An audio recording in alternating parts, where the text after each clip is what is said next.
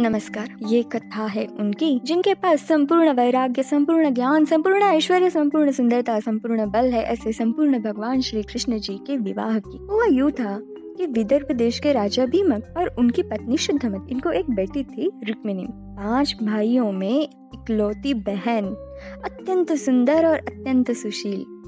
एक बार विदर्भ देश में एक ब्राह्मण आया था, जिसने श्री कृष्ण जी की बहुत स्तुति की। यह स्तुति सुनकर ही रुक्मिणी जी ने उन्हें ना देखे, ना समझे, मन ही मन श्री कृष्ण जी को अपना पति मान लिया। मगर यहाँ रुक्मिणी जी के बड़े भैया रुक्मी, उन्होंने अपनी बहन की शादी अपने मित्र शिशुपाल से तय की थी। और रुक्मी हमेशा श्री कृष्ण जी की निंदा ही करता था।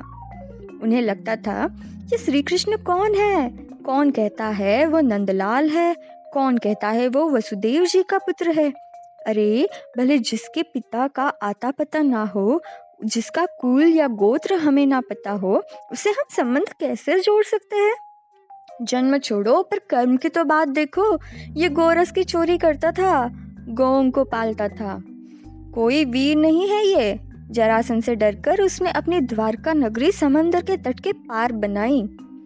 उसे कुछ स्वाभिमान नहीं है, ना माना अपमान है। उसके पास थोड़ा सा भी धन नहीं है कोई भी पत्ते खाता रहता है।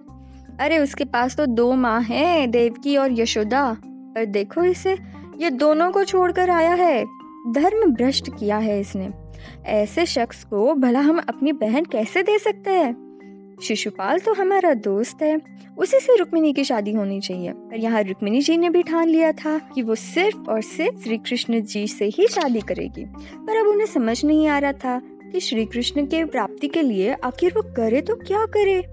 उन्होंने सारी देवी देवताओं की आराधना की। उनकी भावना इतनी तीव्र और इतनी शुद्ध थी कि सारी सृष्टि को भाग गई। वहाँ द्वारका में भी एक ब्राह्मण द्वारा श्री कृष्ण ने रुक्मिणी जी की स्तुति सुनी। उन्हें भी रुक्मिणी जी लुभाई।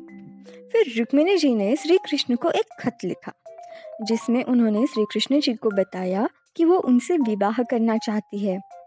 पर बड़े बंधु ने शिशुपाल से विवाह रचाया है। वो ये विवाह नहीं करना चाहती, पर उसके पास कोई और चारा नहीं है। उन्होंने खत में लिखा, मैं मन से आपकी बन गई हूँ।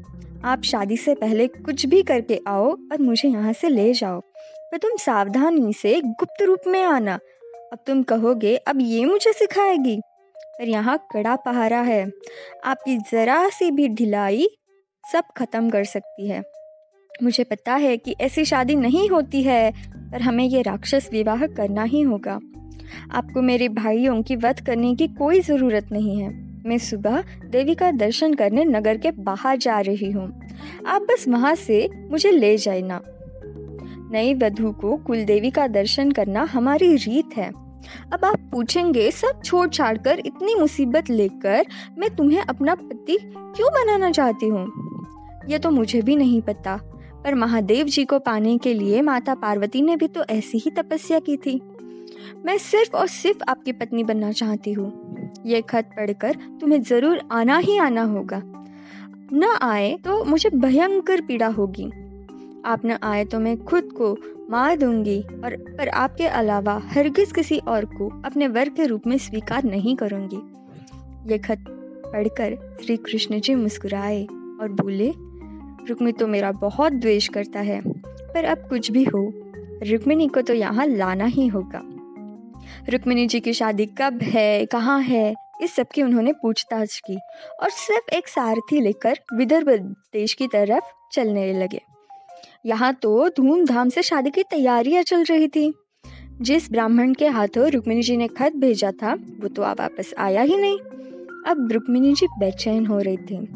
उन्हें लग रहा था कि पता नहीं क्या हुआ। अगर किसी को पता चला कि होने वाली वधु ने किसी और को ऐसा खत भेजा है तो क्या होगा? पर क्या करे? उनको सिर्फ़ और सिर्फ़ कान्हा जी की आस थी। उन्होंने देखा, वो ब्राह्मण प्रसन्न मुख से आया और उसने रुक्मिणी को बताया कि श्री कृष्ण जी उसे लेने आ रहे हैं। श्री कृष्ण जी के बाद उनके भाई बलराम भी सेना लेकर वहाँ तक पहुँच गए। अब रुक्मी ने कहा कि रुक्मिणी को पूजा करने के लिए नगर के बाहर जाने की कोई ज़रूरत नहीं है, क्योंकि रुक्मी को डर था कि श्री कृष्ण रुक्मिणी को वहाँ से ले जाएँगे। पर रुक्मिणी के पिता और माँ ने उन्हें बहुत कड़े बोल सुनाए और रुक्मिणी जी मंदिर गई। हर्ष से उन्होंने पूजा की और फिर वहाँ से श्री कृष्ण जी ने रुक्मिणी को अपनी ओर ले लिया। दोनों ने ही पहली बार एक दूसरे को देखा था। और रुक्मिणी जी के साथ जो रक्षक आए थे, उनसे श्री कृष्ण जी की लड़ाई वगैरह हो गई और श्री कृष्ण जी ने उन्हें चुटकी में हराया। स्वर्ग से सभी देवी देवताओं ने पुष्प वृष्टि की। और इधर रुक्मिणी जी की सखिया, दासिया जो उनके साथ मंदिर गई थी, वो रोते हुए वापस आई और उन्होंने बताया कि श्री कृष्ण जी रुक्मिणी को ले गए। रुक्मी अत्यंत क्रोधित हुआ। रुक्मिणी जी के मामा, चाचा, भाई सब शास्त्र लेके श्री कृष्ण जी से लड़ने गए। श्री कृष्ण के साथ उनकी यादव सेना लेकर बलराम भैया तो आ चुके थे। गनगोर युद्ध शुरू हुआ। अब रुक्मिणी बहुत डर गई। दोनों ही उसके परिवार वाले हैं। यहाँ मामा, चाचा, भाई, इनको कुछ हुआ तो। और वहाँ रुक्मिणी जी के देवर, जेठी, इनमें से किसी को कुछ हुआ तो। अब क्या होगा? क्या मुँह दिखाएगी वो मायके वालों को भी और ससुराल वालों को भी? वो श्री कृष्ण जी के शरण गई पर श्री कृष्ण जी ने कहा कि तुम डरो नहीं यादवों को कुछ नहीं होगा। दोनों ओर से भयानक युद्ध हुआ। बलराम जी के नांगर ने तो कमाल ही कर दिया। यादवों की जीत हो रही थी। इन विदर्भ देश के मागधों में जरासन आगे था, पर श्री कृष्ण जी ने जरासंध को भगाया। वहाँ मंडप में शिशुपाल अत्यंत क्रोधित हो रहा था, पर जरासन ने वापस आकर शिशुपाल को समझाया। पर रुक्मित तो अभी भी लड़ रहा था, वह अत्यंत क्रोधित था। श्री कृष्ण जी ने उसके ऊपर वार पर वार किए रुक्मी की शक्ति क्षीण हो रही थी। वह उसका वध करने ही वाले थे, पर रुक्मिणी ने अपने भाई की प्राणों की याचना की। इसीलिए श्री कृष्ण जी ने रुक्मी की आधी मूछे और आधा सिर मुंडवाया। अब रुक्मी पर सब हंसने लगे। लोग ये भी बोलने लगे कि श्री कृष्ण जी ने जो किया वो गलत था। इससे अच्छा तो वध ही कर देते ऐसा करना कौन सा क्षत्रिय धर्म है भाई? पर श्री कृष्ण जी ने रुक्मिणी को समझाया कि देह और रूप पर गर्व करना और उसे अपना मानना गलत है। भाई को जीवदान मिला, इसलिए रुक्मिणी भी शांत हुई। अगर रुक्मी श्री कृष्ण से इतनी नफरत न करता तो उसका ये हाल ही न होता।